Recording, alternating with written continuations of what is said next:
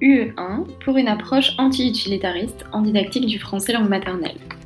Chapitre 2 La conception humaniste ou l'anti-utilitarisme en sciences sociales. Selon Marcel Mauss, les sociétés premières étaient fondées sur le don et le contre-don. Il y avait donc une triple obligation sociale, donner, recevoir et rendre, qui fondait un échange non marchand. Le don, c'est la forme générale du rapport social entre les sujets humains, considérés en tant que personnes saisies dans leur singularité, et non pas en tant que fonction sociale. Selon Marcel Mauss, ce lien non marchand fonde toutes les sociétés. Dans nos sociétés contemporaines, euh, on trouve dans notre sociabilité secondaire, c'est-à-dire notre fonction sociale, nos fonctions sociales, une organisation néolibérale. Mais dans notre sociabilité primaire, c'est-à-dire avec notre famille, nos amis, une organisation du don. La théorie de Marcel Mauss se fonde sur quatre grands principes. Premièrement, le fondement des sociétés, c'est la raison contemplative, c'est-à-dire qu'elle repose sur le don, l'échange gratuit. Deuxièmement, il faut prendre l'humain comme un sujet social et donc l'intégrer dans le cercle de l'échange gratuit. Troisièmement, euh, c'est la dimension symbolique du don et du contre-don qui permet la reconnaissance de soi, des autres et du monde. Les sujets humains veulent fondamentalement être reconnus comme capables de donner quelque chose. Et enfin, quatrièmement, nos sociétés actuelles sont euh, basées sur une idéologie utilitariste il s'agit donc de construire des sociétés post-néolibérales. Mais attention, l'anti-utilitarisme n'est pas l'exact inverse de l'utilitarisme. Il ne nie pas l'existence de la raison utilitaire, mais c'est l'hégémonie de la raison utilitaire qui est problématique. Cela permet de poser la question de la nature de la relation d'englobement entre la raison utilitaire et la raison contemplative. Laquelle des deux est première? Alors pour cela, on va parler maintenant de l'approche anti-utilitariste en didactique des langues.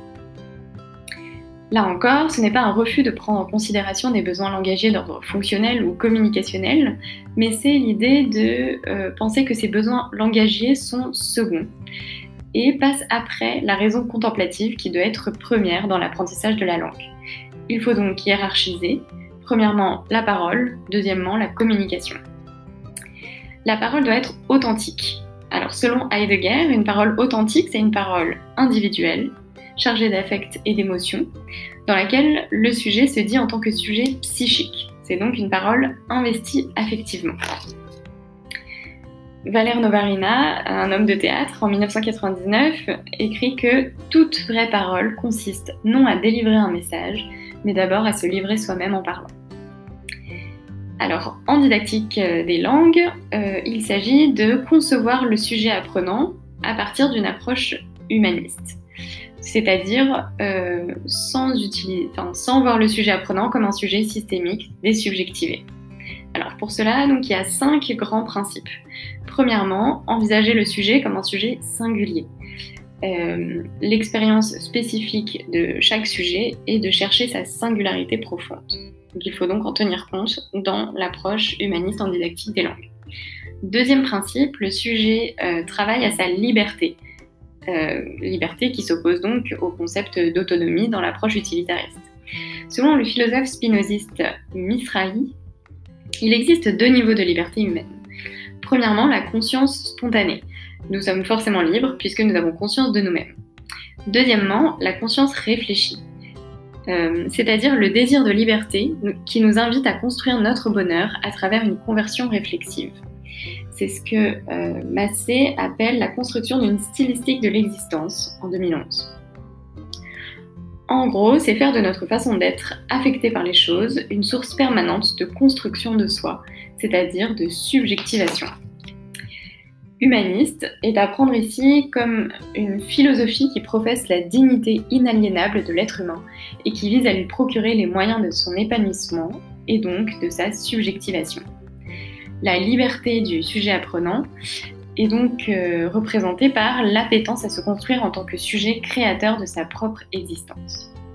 Un autre concept important, c'est celui de créativité, qui va s'opposer à l'adaptabilité dans l'approche utilitariste. La créativité, c'est donc le mode créatif de perception qui donne à l'individu le sentiment que la vie vaut la peine d'être vécue. C'est l'expression de ce que le sujet a de plus singulier. Pour résumer, la, subjectivation a pour conséquence la liberté du sujet et c'est aussi le moyen de développer la créativité du sujet. Troisième grand principe, un sujet euh, travaille à sa... Donc le sujet dans l'approche humaniste travaille à sa subjectivation grâce à des utopies réelles, selon l'expression de Wright en 2017. Ce sont euh, des institutions pleinement humanistes, c'est-à-dire démocratiques, et permettant au sujet de s'émanciper de tous les pouvoirs politiques, sociaux et économiques. Euh, ce sont donc par exemple les mouvements d'éducation alternative comme euh, la pédagogie de Freinet, de Montessori ou de Steiner. Quatrième principe, il faut un sujet mu par le désir de savoir, donc dans une perspective psychanalytique. Le désir, ici, c'est l'énergie vitale qui ouvre le sujet à un monde neuf. Cinquième grand principe, le sujet dans l'approche humaniste est un sujet parlant qui se constitue fondamentalement par la parole, la parole authentique. Alors, la vie psychique d'un sujet est marquée par son rapport au langage. Initialement, le premier forçage symbolique, c'est la mère qui a projeté l'enfant dans le langage avant même qu'il y soit entré. Donc la mère l'institue en tant que sujet en le projetant dans le langage. Le premier rapport du sujet au langage est un rapport d'institution en tant que sujet. Et la conséquence, c'est que la langue maternelle, c'est la langue du lien avec l'intime. C'est dans ce sens-là qu'on utilisera cette expression dans l'approche anti-utilitariste. Donc ce rapport d'institution se double d'un rapport d'inscription symbolique. La parole confère une place symbolique au sujet dans une filiation anthropologique. Il y a donc un double rapport au langage à travers la langue maternelle, un rapport d'institution en tant que sujet et un rapport d'inscription dans une filiation anthropologique. Alors, quant à la langue non maternelle, alors ici, au contraire, la première relation du sujet à la langue étrangère est un rapport de déficit, de manque, et le sujet fait l'expérience d'une solitude radicale, puisque le double rapport d'institution et d'inscription fait défaut. C'est aussi une expérience psychiquement risquée, puisqu'il faut faire l'expérience de la perte pour gagner. C'est une expérience anxiogène, car l'apprentissage langagier est une activité fondamentale pour la construction du sujet mais c'est aussi une expérience qui permet de gagner beaucoup. D'abord, la langue non maternelle est un espace de questionnement et donc euh, d'un retour inconscient sur sa langue maternelle, qui permet de revisiter sa relation au langage, à soi et au monde, et qui permet un déplacement et donc un gain de liberté. La langue étrangère est un objet transférentiel, c'est-à-dire un point d'étrangeté radical auquel le sujet s'identifie et à partir duquel il prend connaissance de son passé comme une mémoire en devenir, selon Ben Slama en 2009. Alors, à quelles conditions minimales cette subjectivation à travers la langue étrangère est-elle possible dans le cadre d'un apprentissage institutionnel? C'est-à-dire, quels principes méthodologiques pour une approche humaniste? Alors, on va en dénombrer trois.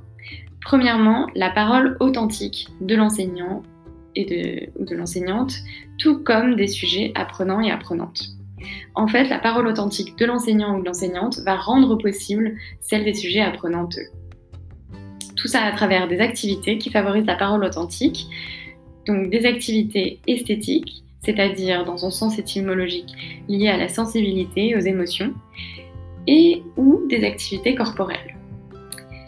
La parole authentique va permettre de favoriser le plaisir et la joie. Donc, toujours selon le philosophe spinoziste Misrahi, le plaisir, c'est une expérience ponctuelle et charnelle, au contraire de la joie, qui est un plaisir conscientisé, et donc un plaisir intégral du corps et de l'esprit. Euh, favoriser le plaisir et la joie de l'apprenanteux, mais cela passe aussi par l'importance du plaisir et de la joie de l'enseignante. Enfin, troisième principe méthodologique, la prise en compte du caractère anxiogène des débuts de l'apprentissage pour l'apprenante. Alors en conclusion, la catégorisation savoir, savoir-être, savoir-faire de l'approche utilitariste euh, est inopérante dans l'approche humaniste puisque ces principes directeurs sont englobants. Au contraire, la conception utilitariste était une conception éclatée des sujets apprenanteux et des enseignanteux.